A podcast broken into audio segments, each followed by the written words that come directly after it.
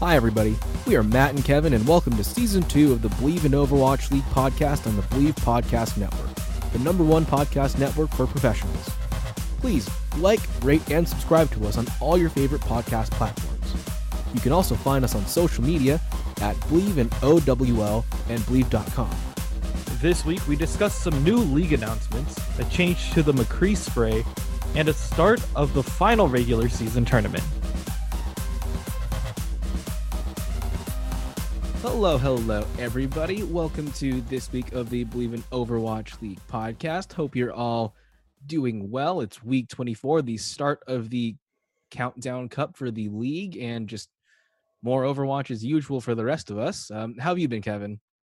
Uh, I've been okay. Uh, just a lot of uh, a lot of stuff this week that I've been I've been doing. I got uh, uh I'm doing a tournament later on in August, and one of the sponsors is Red Bull. And so they were like, "Oh yeah, we're gonna ship you a little bit of our product. No big deal." Um, and the guy's like, "Oh yeah, they might ship you one or two cases uh, of Red Bull." And they're like, "Oh yeah, it's coming in like pretty soon." I'm like, "Okay." So I wait. I, I get a ring, and like on there, there's like four boxes, and I'm like, "Okay, you know what? Four boxes are they're relatively heavy." There's four 24 packs of Red Bull in my room now, so I have 96 cans of uh of Red Bull that I either Dear Lord. have to drink. Well, I know I have to present it for the tournament, obviously. Uh, so obviously I'm not gonna shotgun like 96 of these, but like you know, I, I think I'm I think I'm set through the quarantine uh on Red Bull. So yeah, that that's something that happened this week. Uh, how, how about you? Um, I've had a very interesting week, but before I get into what I've done, I just wanted to share some of my experience with Red Bull. So I do a camp every year, or I not this, well, maybe this year. I don't know. We might be doing it over Zoom. I might be uh, helping out this year. I'm not sure. Um, but so I, I do my this summer camp for kids, and at this summer camp, it it gets kind of crazy. So the counselors have to find a way to stay energized, and some of the ways some people do it is Red Bull. Um, and one year, I just my third year doing this camp, it was really rough. I was not having a good time, and I was dead by like the third day. And then one of my friends just shoves his uh, hydro flask at me, and he's like, "Here, drink this." And I'm like, "What is it?" And just he said, "Just drink it. Doesn't matter." So me being a, a, a dumb idiot I was, I drank it, and it turns out it was Red Bull mixed with five hour energy. This was before breakfast, so I'm just like my heart is palpitating, and the kids who like hated my guts were like scared that I was actually gonna die. So um that was not the best way to ingest Red Bull, but like normal Red Bull is fine. Yeah, that's just like caffeine overload. To It's it's too much, dude. Like I actually felt like I was dying. I could feel my heart just like fluttering completely out of my chest. Yeah. 10 out of 10 would not recommend. Um, but in other news, did I have I talked about the the PewDiePie thing yet? no. Okay. So this the, this is new for this week then. Um so I don't like PewDiePie. Um never have. I think he's a problematic person like especially with the way he he uses the n-word as a joke and apologizes it for the and then does it the next week again using the n-word again and he just thinks it's a funny thing and people are enabling him and I don't know why. Um that's almost kind of that's kind of beside the point. Um, but so in 2018, I did this video with Jubilee. Um, it was a collaboration with Solfa, which is, which is a Korean YouTube channel, and they did this thing where it was uh 20 guys speed date one girl, and I was in episodes one and episode three, and ever since that video has aired, it has not gone away. Like it'll be quiet for a couple months, and then a friend that I know will see it, and they'll say, "Hey, were you in this?" I'm like, "Yeah, I was in it." Um, so PewDiePie this week discovered that video, and he uh, he he commented on it, and um, it's actually kind of fun to watch. I still have the text transcript of that video in my phone. Um, if you've seen it or if you want to go see it, just type in uh, 20 guys v one girl Jubilee, and it should pop up. Episodes one and three, I'm in.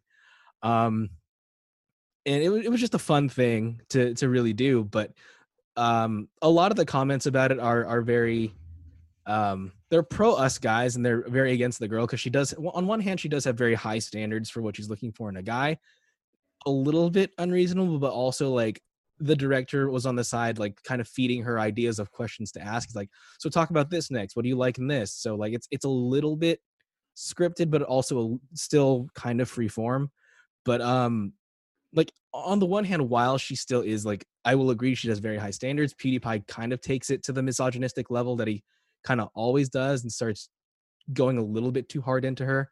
So i woke up i think it was wednesday morning last week to my friend saying hey you're in a pewdiepie video and that's a thing that i could have gone my entire life without being in and then on Sunday, I was in a Zoom game show, which it wasn't for money, it was just for fun, but I get IMDb credit for it. And I'm going to try to do it again this week. So there you go. That's, that's pretty much been my exciting life for the past couple days. Also, I started a book club with some people on that I know from around here, and we're reading Cosmos. So mm. that should be fun. I've always wanted to read it, just never had the time, and now I have an excuse. There you go. All right. So uh collegiate esports is something that we talk about a lot here. Kevin, I know you definitely have a very personal connection to collegiate esports. Um, so on the Overwatch League website, they ran an article that was kind of looking into the state of collegiate esports right now. Um, they mentioned a couple players, they interviewed a couple players. Elk, um, Dogman, and Moth are mentioned in it. Um, and it's just contrasting like what the state of esports is now like what is the opportunities for people in college who want to try to get into esports? Is it a viable thing? Like and i guess in some ways by by mentioning these three players um it's proving that it is possible to get there um but also it, it's mentioning that there are still a lot of uh there's still a lot of gaps right now in the the path from college to pro um the the article mentions that th- there's a distinct skill level difference between pro players and collegiate players. Um, the scheduling is very different. Like uh, it's I think 11 hours of practice a day. Mentioned in the article when you're in the league, as opposed to like 12 to 14 hours per week of scrims um, in college. Which is, I mean, it's understandable that it's not as much because you are still in college for college. Uh, there's also the the um, the monetary difference as well. Like some teams are actually supported by their school, and some people have uh, scholarships to play, whereas for other colleges, it's just a, a club team that people put together and uh, are not actually getting support from their college. There is a lot of things that are different depending on where you go to school. Mm-hmm. Um, for example, like th- this is one of the biggest things, and it's it kind of makes no sense, but the East Coast schools like New York, Pennsylvania, um, Harrisburg, they offer scholarships for playing esports. They are willing to, you know, give you something in order to, you know, get through college, and you can play on their play on their teams. The entire West Coast does not do that. I don't think. I think there's only one other school that does like a pseudo one, like I know UCI and UCLA kind of have a thing where they're like, "Oh yeah, well we'll give you a little bit of financial support if you play." Um, but other than that, most of it is club sports. It is like it if it's tied into a program, it's not like there's not a lot of stuff going on for them. For the most part, it is just like, okay, we have a club, um, and then we kind of enter ourselves into tournaments, use the school's name, and kind of get our name out there that way. Yeah. And so for, for people who don't know what club sports is, it's literally what it is. It's a club made by people who want to do a, a game or a sport. And I guess the, the university will recognize it as a group, but it's not, you're not an official collegiate team to them. You're, you can use the name, but you're not professionally, I guess, uh, recognized you're, you're not, as a legitimate sport by the school. Yeah, you're not like financially supported by the school to like do your do your thing essentially. You um, don't get that fancy merch deal. Yeah, and that's one of the one of the sadder parts of this whole thing. Um, I know that some schools like they will actually work on a program or have a program in place where they'll allow students to kind of use the facilities and that's it. Um, and you know, honestly, that's really solid, but there's a sense of pride when it comes to like actually showing off your school and like representing. Oh yeah. Um, That, that's why I'm I'm a huge like proponent of jerseys, regardless of if you're a club or a uh, or a program. Like if you see UC Berkeley, UC Berkeley has jerseys. UC Irvine has jerseys. Like everybody has like a jersey that if they were to go to an event and they all have their jerseys on, you're like, oh shit, like Yeah. they they know what's up. like Like I was in mock trial for for UCLA, like we weren't allowed to call ourselves UCLA mock trial. We had to be uh mock Los mock trial Los or what was it? Um uh Los Angeles mock trial or something like that. Like the school would not allow us to uh to use their name, even though like we were pretty much the the top team in the nation over the past 10 years we'd won the most championships like uh amta american mock trial association is a recognized like actual entity and we weren't allowed to have that same kind of recognition as someone who's like playing football would like we we weren't given that that academic leeway like hey i have a tournament this weekend i'm not getting back till monday um can i have extension on my paper uh we weren't given that same um kind of recognition as as a football Mhm. player missing school for a game would so even though I, I didn't do it esports wise i can i feel that frustration of not being able to use the, the school name Yeah, and I I also get that. Like there's some tournaments where we wanted to travel. Like we wanted to go someplace else and like it's a 3-day tournament, starts on Friday and like some people couldn't get out of class, right? So and we also don't have our own transportation, so half the time we are taking BART to out to wherever we need to go. Um or if one person has a van, like everybody takes the van and oh we're the vans literally like a team in a Toyota Sequoia, man. Like that's that's it. Um, that was me. That was my job. I was the one who picked everybody up from BART, and we all just went to the location. Um, but honestly, like those like expenses, I wouldn't say like expenses, but like they're even like minor expenses, right? Like tournament entrance fees, right? Like that Mhm. has to come out of our pockets yeah yeah as like players. And honestly, like we just want the experience. Like we were entering into tournaments that cost us like it it was like 60 per team. It's like $10 per person, right? And you're you're playing with the it's team not of that bad It's not too bad. Um but then there's like for our A team, like they have to pay like I think it was like 120 to get into a tournament. Um and then they also had to like go to LA or something like that to go and play against like Uh-huh. the SoCal teams. And you're like, yeah, of course we need, you know, we need financial support so that they can either fly down there like we we don't we're not going to drive 8 hours like to do that we could but it's just like you know money stacks up at that point um Right. and plus that's Yeah. also eight hours of your time that's 8 hours of driving that you know I, I don't know if I can I know team bonding but I could do that an hour and a half on a plane okay uh, but yeah it's just interesting to see the disparity. I really do agree with uh like Moth Elk and Dogman and what they're saying is like there's a huge gap between the Overwatch League and what the colleges allow because Yeah. there's no standard for the colleges. Um and you know, that's kind of it's kind of up in the air in a way because I obviously I would love to have all the colleges be the same and like have us have you know X, Y, and Z block schedules so that we can all scrim against each other, kind of get some practice in here and there. But at the same time, I do understand that like you know each place is different. We're all operating on different time zones, um, and also you know it's different in the way how each school looks at esports. Right. Like some of them are 100% behind it. They have like facilities, they have gaming rooms and all that stuff. Some of them just have a computer lab. Some of them don't even have a physical place. Like they're just saying like, "You know what? We meet up at a club room, we watch the VODs, and then everybody goes home back on their desktops and plays." Like that's that's the game plan.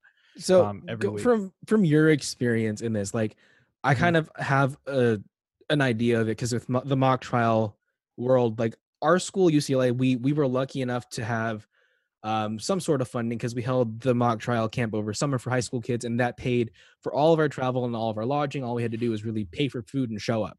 So we didn't. We were semi funded. Um, but for for in the esports world, like, and also in the the mock trial world, there are still teams who are like you said, they're they're having to pay their own way. They they're there because they they want to be there and they're putting their money where their mouth is. Like there there's teams who, even in the mock trial world too who are like they're paying to fly places every weekend. Um, they're they're paying their entry fees by themselves. Um, and so in your experience, like in esports, are the teams who have the funding and the facilities and the school recognition playing better because of that? Or are the teams who are um, who are funding this and they are just doing this out of passion and love and drive, who are who are just throwing money into this, are are they doing better because they have to be scrappier and it has to count for something?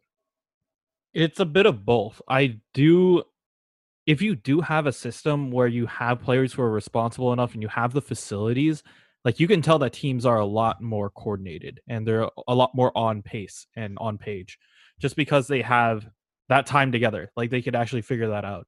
Um, mm-hmm. And I guess also because for some of those teams, like your entire scholastic existence is based on your play because of the scholarship. Mm-hmm.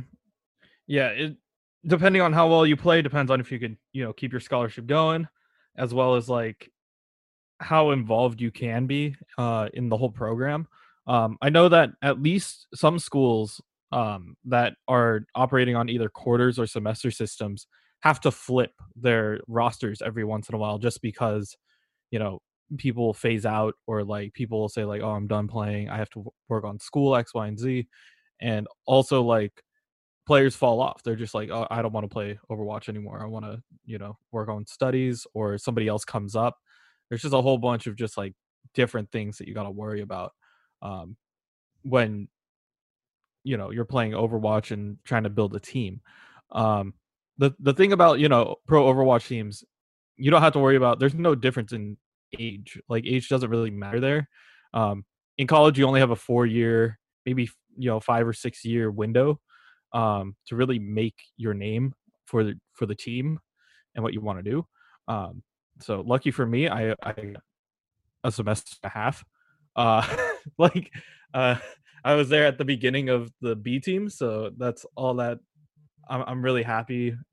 I'm happy to be there. That's that's all I'm really, really saying here.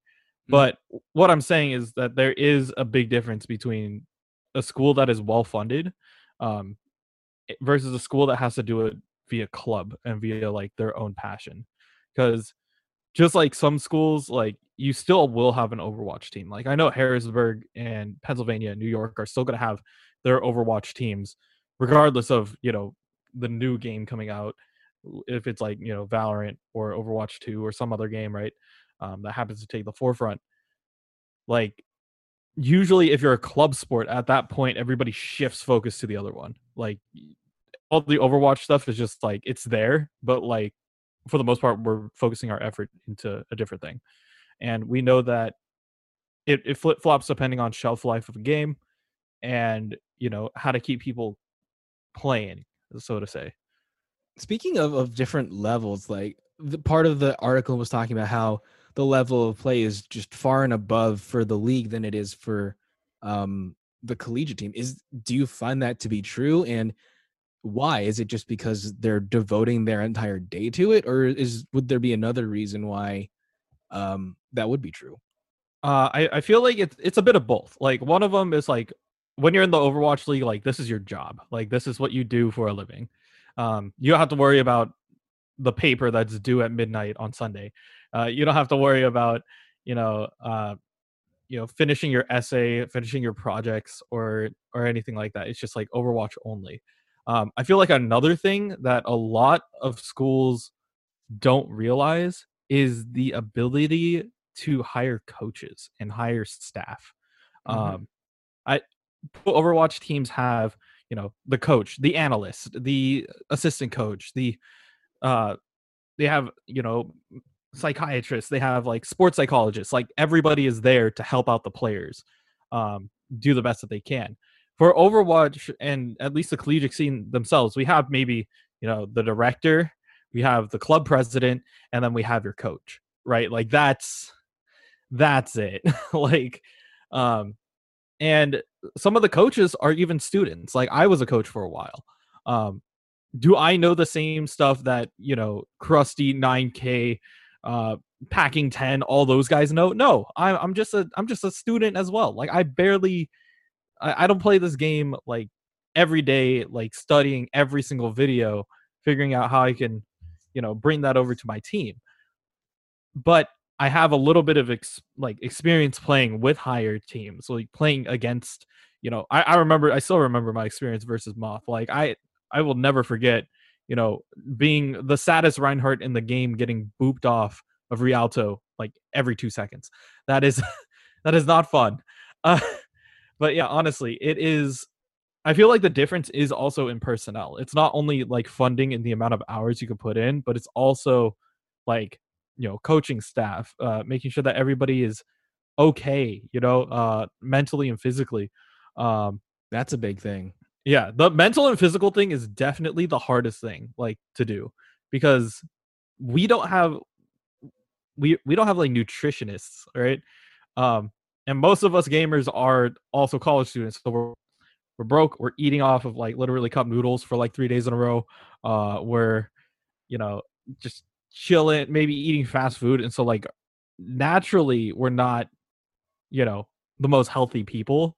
Um, but like I took it upon myself and I went on keto for like eight months, and then I became like one of the better players on the team. Just like knowing that I'm taking care of myself a little bit more. Um, and I felt sharper. Uh, I clearly don't do that right now, um, because uh, there's there's no real need. But like, I definitely Rona. want to. We don't eat well during the Rona. Yeah, we don't eat well during Rona. Okay, like we eat we eat good during Rona. We don't eat like healthy. like that I'm just I'm just pointing it out there. Um but yeah, I definitely if like let's say if people say like okay, yeah, we want to play a lot more, like I wouldn't mind going back on keto to to bring my mental state back up to that. And I think that's something that you know, Overwatch professionals like I know I know the shock do this a lot. Like they will have like one day out of the week where they'll just like work out. Like there's like, yo, you get to only play for like six hours today. You have a scrim later, but today we're gonna like work out the entire day. There was one where they were in San Francisco. They took a bike trail, I think, from Oakland to San Francisco. They walked the entire pier um, and then they ran to a meetup location, which is where you know I ended up meeting the team, which is pretty cool. But they're like sweating and they're like they're dying like half the time, and I'm like, they're just like, dude, who thought? And then like it was so funny to see like Viol2t, like Viol2t was like passed out. he's just like he's like, dude, I I could sign stuff, but like after this, like literally once everybody left, like I had to help with like setup. He was like on a bench, like asleep. He was just Uh-huh. out and i'm like yeah you know working out would definitely do that to you so yeah if you want to get better honestly like well focus on your diet uh, first um, and then you can definitely improve with just more practice. Imagine if teams used part of the money, just like just a fraction of the money they're not spending now on traditional sports and put that into esports. i'm saying like right now is more important i think than any other time to invest in esports. This is personal like personal idea but honestly no one's playing traditional sports right now right? We're in the rona.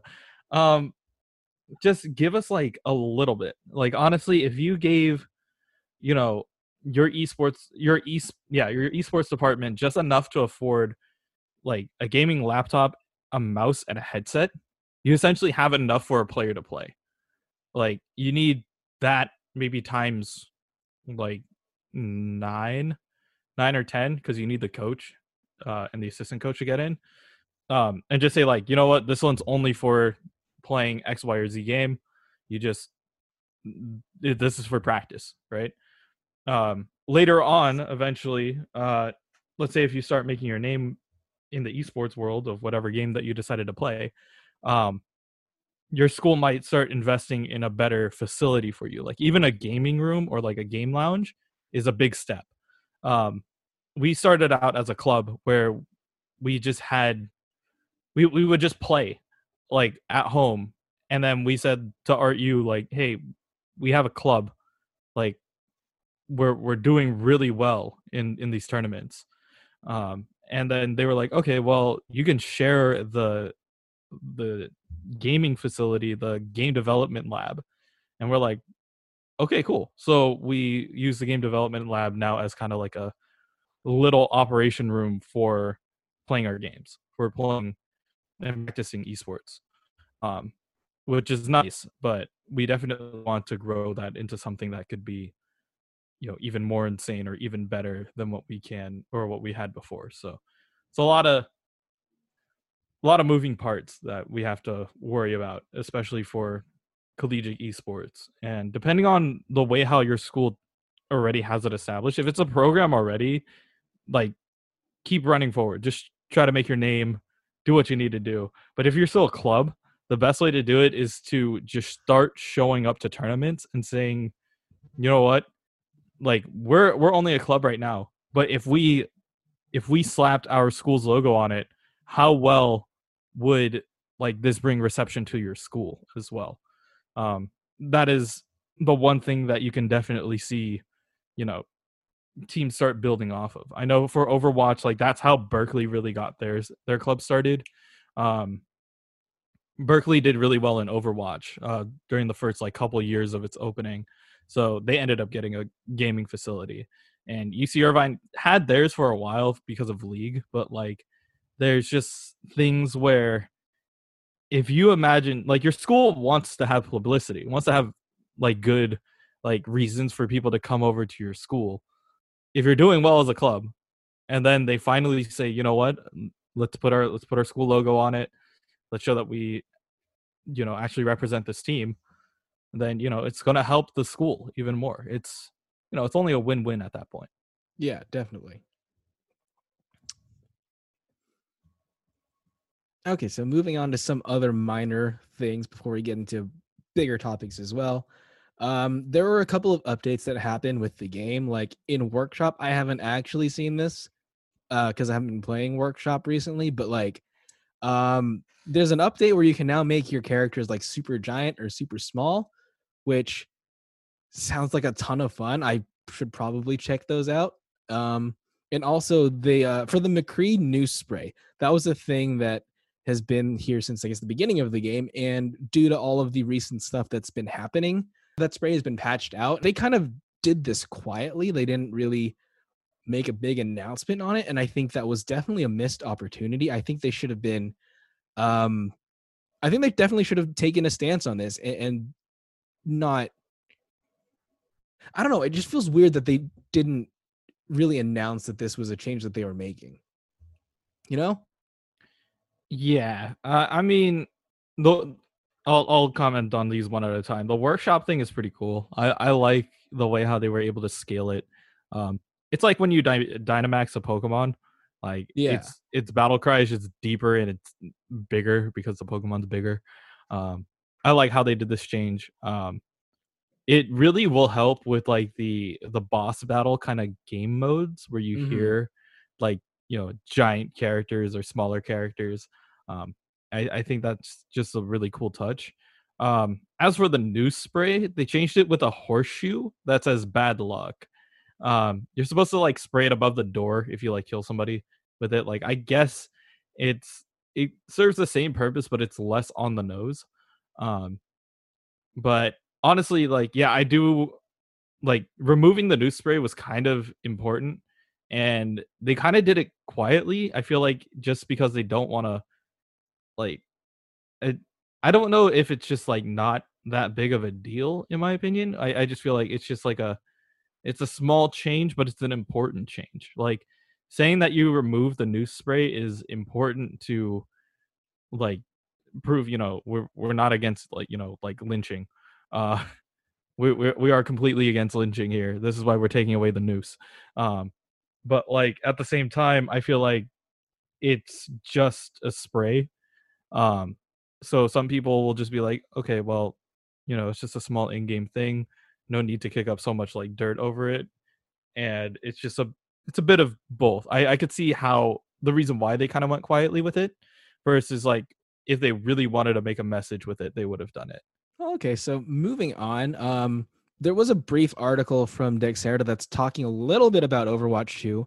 Still no release date, but according to the dev team, um, the Overwatch 2 story missions are going to be a lot bigger and more complex than um, what we have in Overwatch 1. They're comparing it to a a Left 4 Dead style gameplay. You remember Left 4 Dead, Kevin? I love Left 4 Dead. Like I still play it like on occasion. I just I liked running around with the frying pan or the guitar. That's that was what I played with. Um, but so that's what we're going to be happening. It's going to be kind of like an encounter and horde based uh, gameplay. There's going to be a lot of different enemy types. Um, so a lot of what's going to be um, the focus of the game is how these enemy types kind of play off each other in the game. Like you'll have some mid and long ranged enemies at the same time, and how are you going to deal with that? Um, and yeah, so it's just going to be a lot longer and bigger than what we're used to seeing in Overwatch One with like Retribution or um, uh, Storm Rising. So I'm very excited for that. First of all, I loved Left 4 Dead 2. Um, like my friends and I would play this all the time. We'd put on mods because you know that's what the workshop allowed. Um, and yeah, we would just play. We would play Left 4 Dead. Um, that was like actually one of the first games that we played during the the coronavirus lockdown. Was oh, nice. Like, you know what?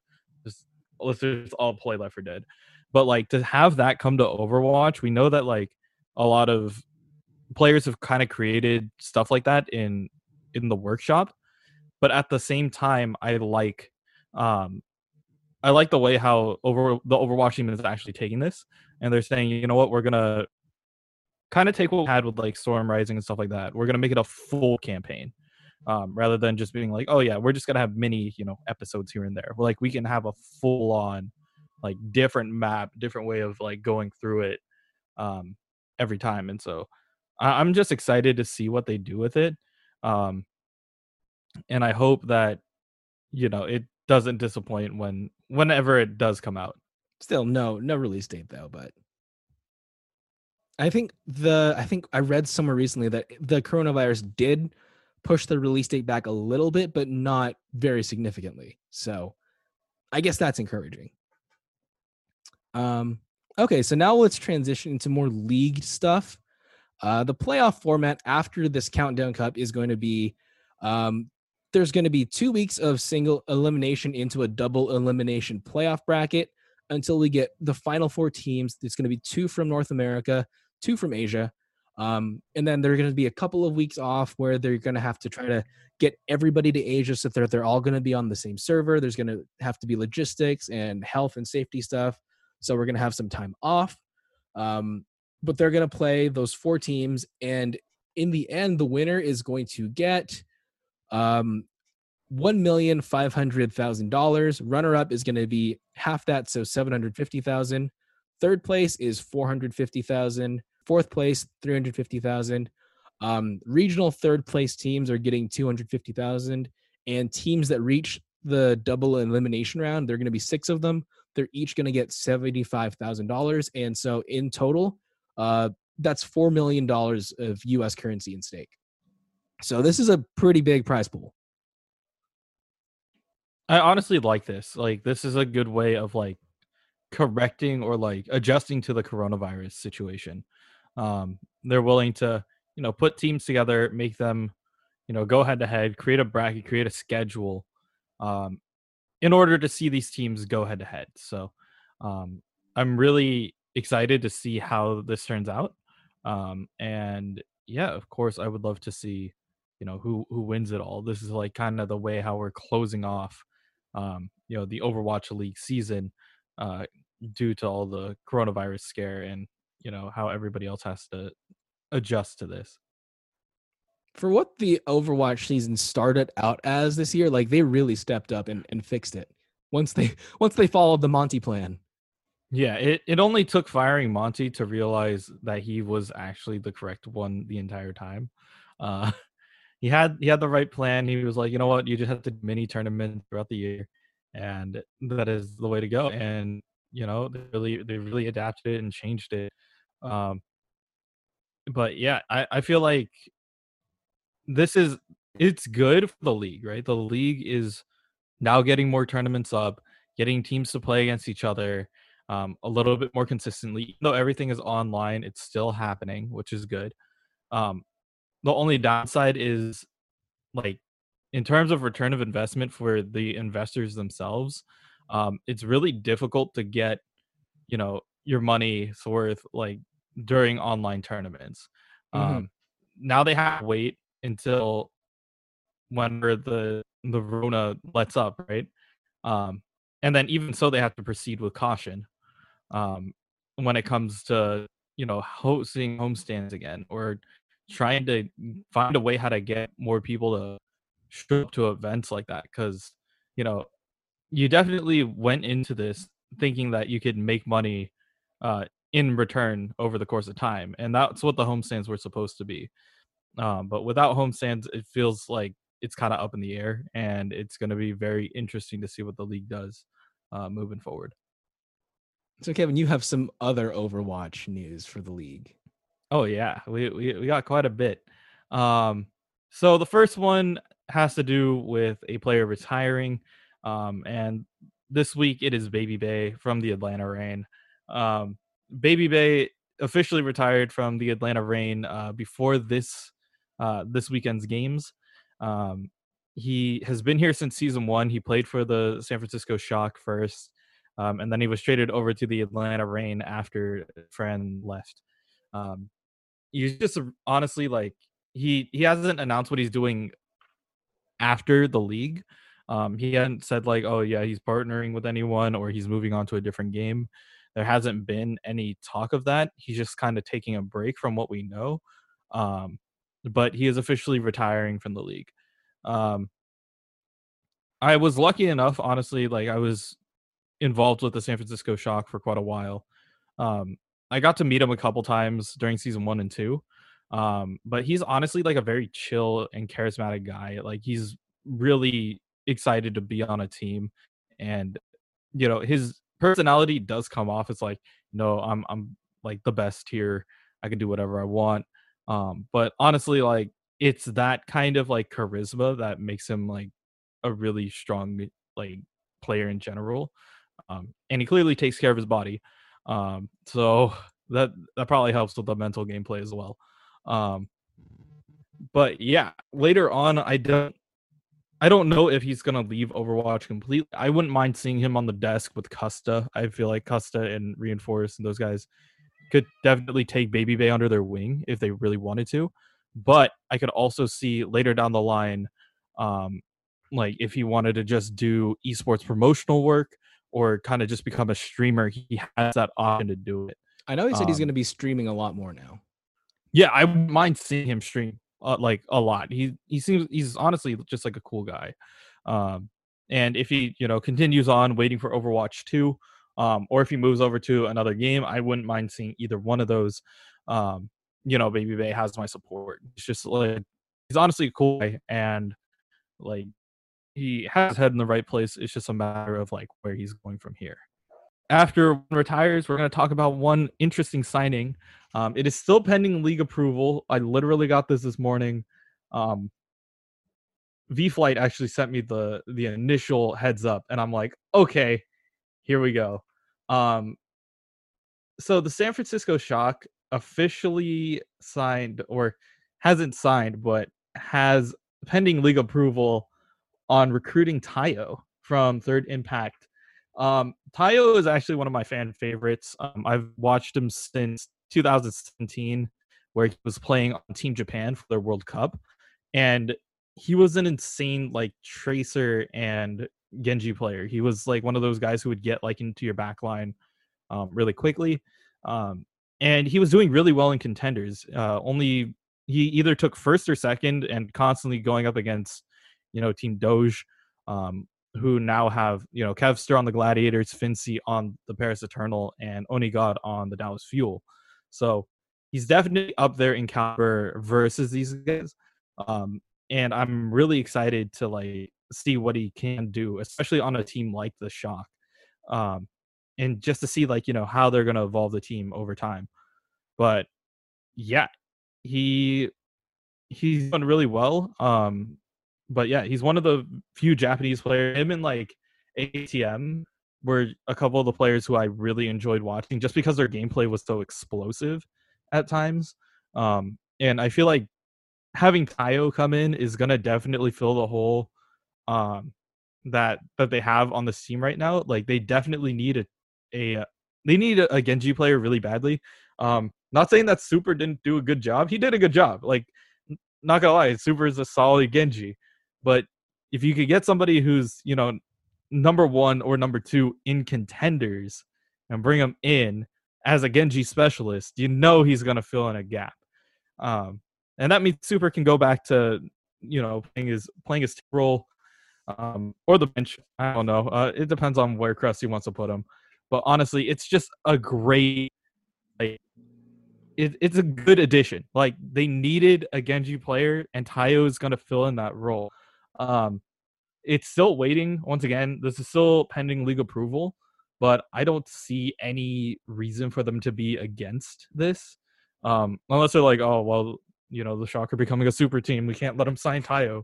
But honestly, like Tayo doesn't have a lot. Well, he has a lot to show off already, but I don't think that would deny this request. What do you think is the difference between now if the league signing all of these contenders players as opposed to the old strategy where they were signing streamers? Like what prompted that change?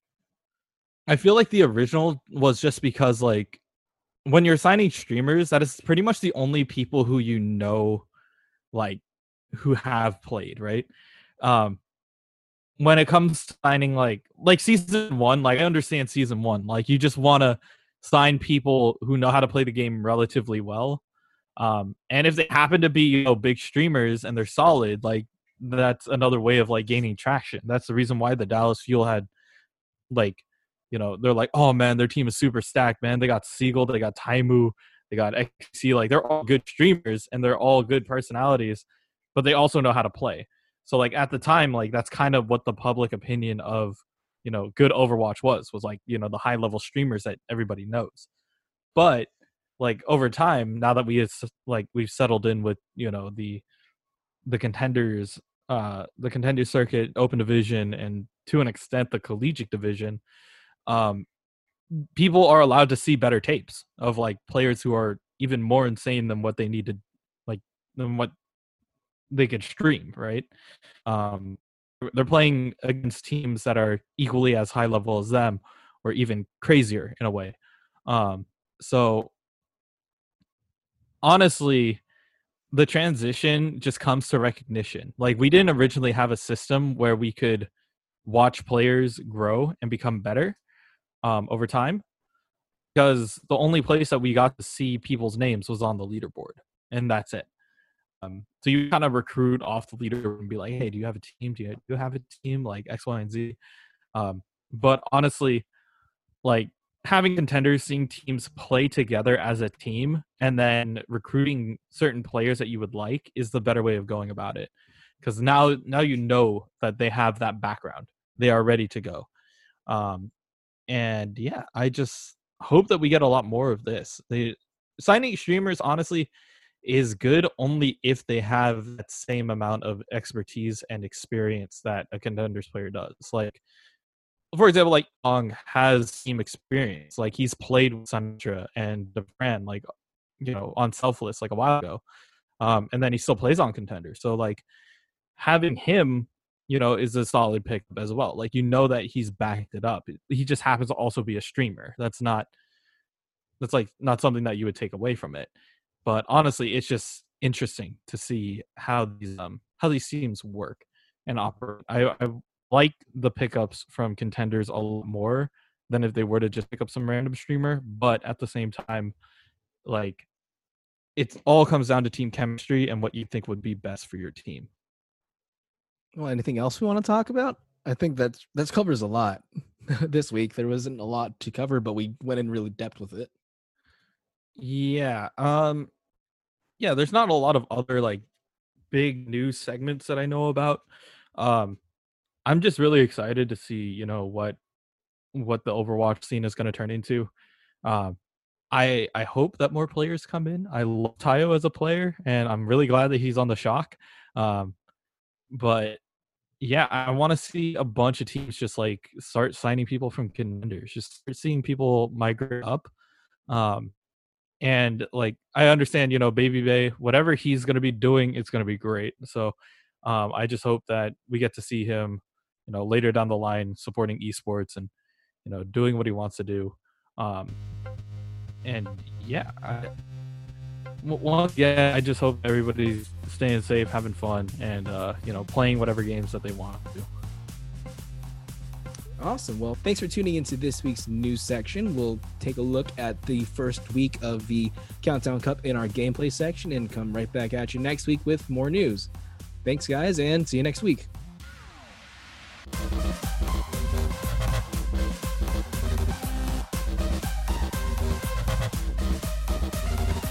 Next week, we cover more league matches as well as any news that comes our way. Thanks for listening to this week's episode. If you like what you hear, please like, rate, and subscribe to us on all your favorite podcast platforms and follow us on all social media at Bleav in OWL. Questions or comments? Please send us an email at bleavinowl at gmail.com. You'd like to advertise with our show, please contact our network at Bleav.com. Thanks for listening, and we'll see you next week.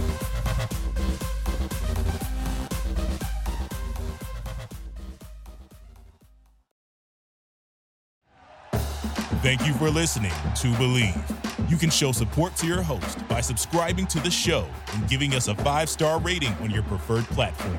Check us out at Bleav.com and search for B L E A V on YouTube.